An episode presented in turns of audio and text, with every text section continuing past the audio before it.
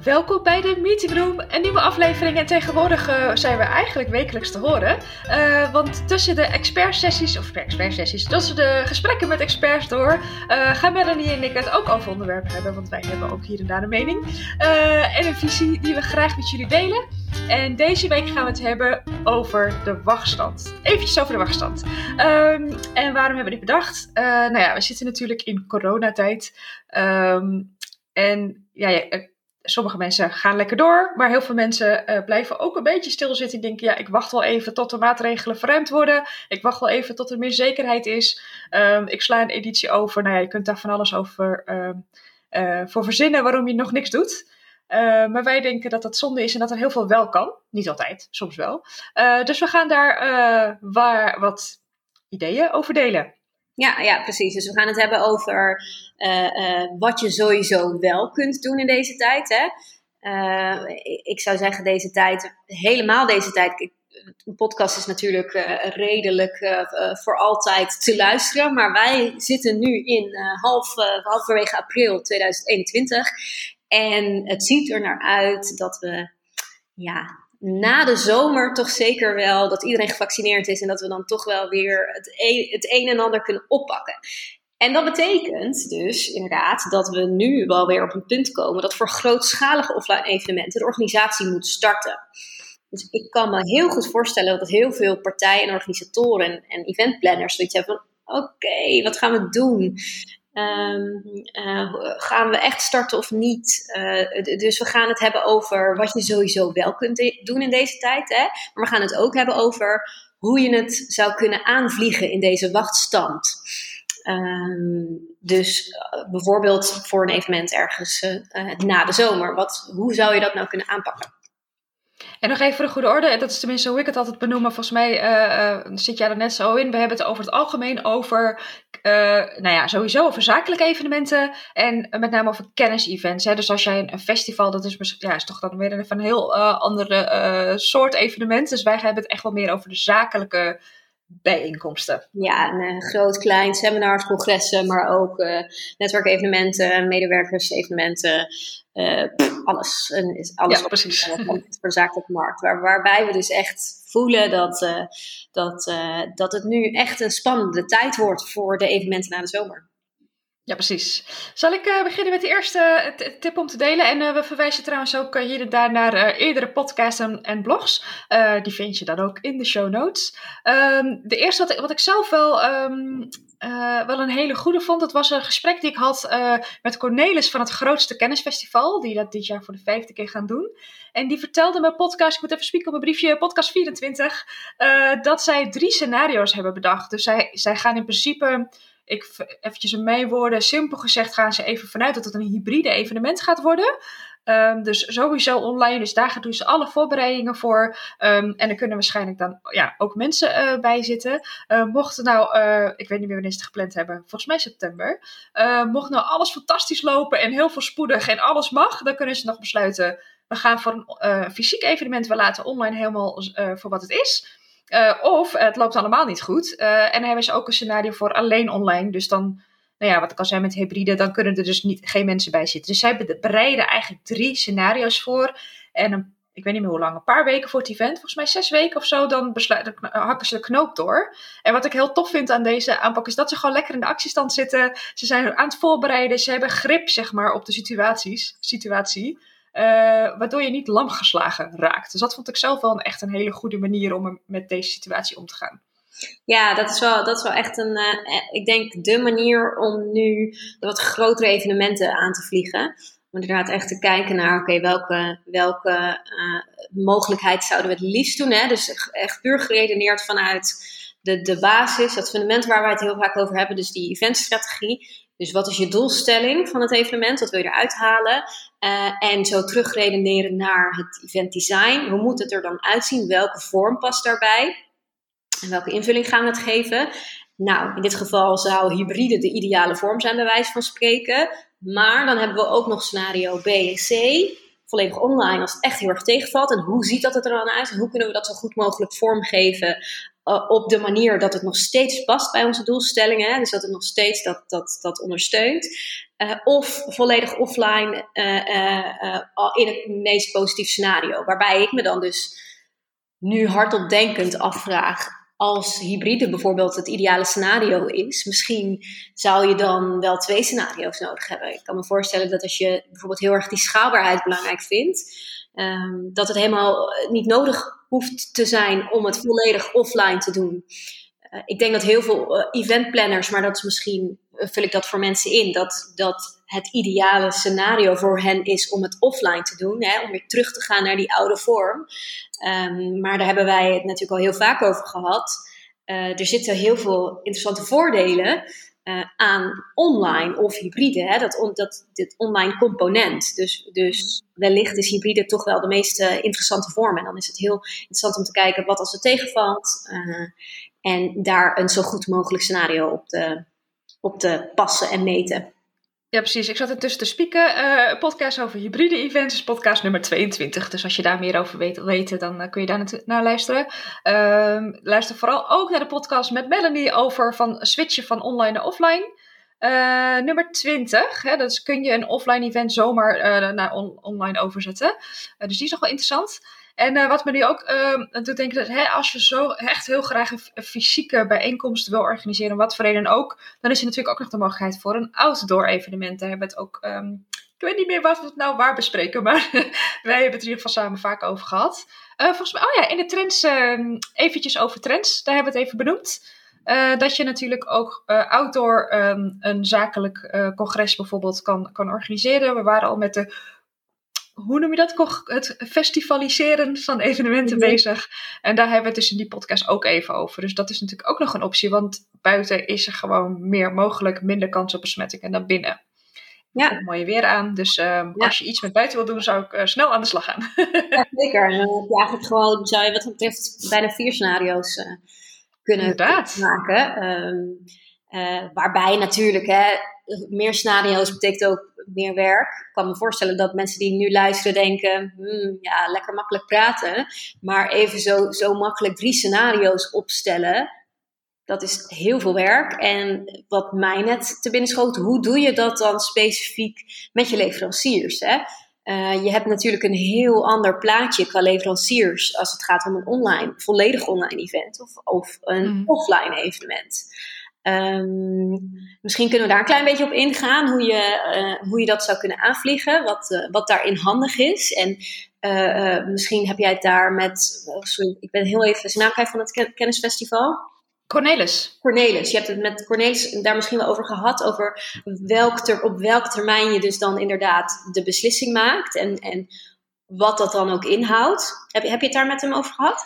Ja, daar hebben we het over gehad. En ik weet het dus niet bij mijn hoofd. Volgens mij was het iets van zes weken dat ze knoop doorhakken. En bij hun ging het voornamelijk... We hebben het voornamelijk gehad in de podcast over de locaties. Uh, wie is er ook... Uh, uh, want dat...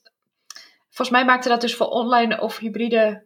nee, ja, ik weet het dus eigenlijk niet in detail. En leveranciers heb ik eigenlijk ook niet aan gedacht. Want je hebt inderdaad te maken met... ook met catering en met AV en dat soort dingen. Dus dan heb je inderdaad hele andere leveranciers nodig. Ja, precies. En ik kan me voorstellen dat die ook wel, zeker in deze tijd, spannende voorwaarden kunnen hebben. En ook graag weten waar ze aan toe zijn, wat allemaal heel logisch is. Um, dus, dus dat zijn wel het maken, het opstellen van drie scenario's, of het kiezen voor buiten of binnen. Dat heeft natuurlijk ontzettend veel haken en ogen, organisatorisch gezien. Dus ik kan me wel voorstellen dat, dat eventplanners daar toch ook een beetje van schrikken. Van, van hè, dit advies. Dat ze toch wel denken, het is makkelijker gezegd dan gedaan. Dat is zo, waar ik hem toch wel noem. Misschien wil jij nu hetzelfde zeggen, maar um, uh, wat mij. Ja, en ik zeg vaker, ik organiseer niet zoveel, dus ik heb misschien wel makkelijk kletsen. Het is ook maar vooral inspirerend bedoeld. Misschien is het helemaal geen optie voor je, misschien wel. Uh, wat mij persoonlijk heel lekker lijkt, is dat je die grip pakt, wat ik net al zei. En in plaats van elke keer maar, naar die persconferentie uitkijken en dan weer teleurgesteld en helemaal van slag zijn um, besteed ik liever mijn tijd aan maar creatief zijn en kijken wat er wel kan dan, dan afhankelijk zijn. Snap je wat ik bedoel? Ja. Dus ja, het is makkelijk gezegd, daar ben ik het mee eens. Maar ik denk dat je wel wat meer in een creatieve uh, modus kan komen. Ja, dat denk ik ook. Want in die zin is de wachtstand natuurlijk heel passief. Hè? Dat klinkt heel erg zo van: ik wacht wel totdat we weten hoe of wat. Ehm, dus ons advies in die zin is redelijk tegenstrijdig. Want we zeggen, wacht niet, maar ga, ga aan de slag. Uh, ga gewoon meerdere scenario's maken. En of dat nou buiten is, of binnen, of online, of offline.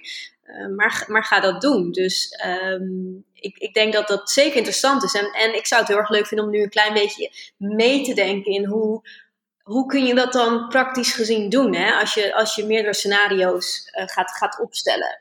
Uh, bijvoorbeeld met leveranciers. Uh, ik denk dat het prima is. stel dat je, dat je een, het verschil tussen een online en een volledig online en een offline evenement is natuurlijk groot. Hè? Want je hebt mhm. of een locatie voor 500 man nodig, een catering voor 500 man nodig, et, et cetera. Of je, je doet alles online en je hebt een, een, een technisch platform nodig um, en geen catering.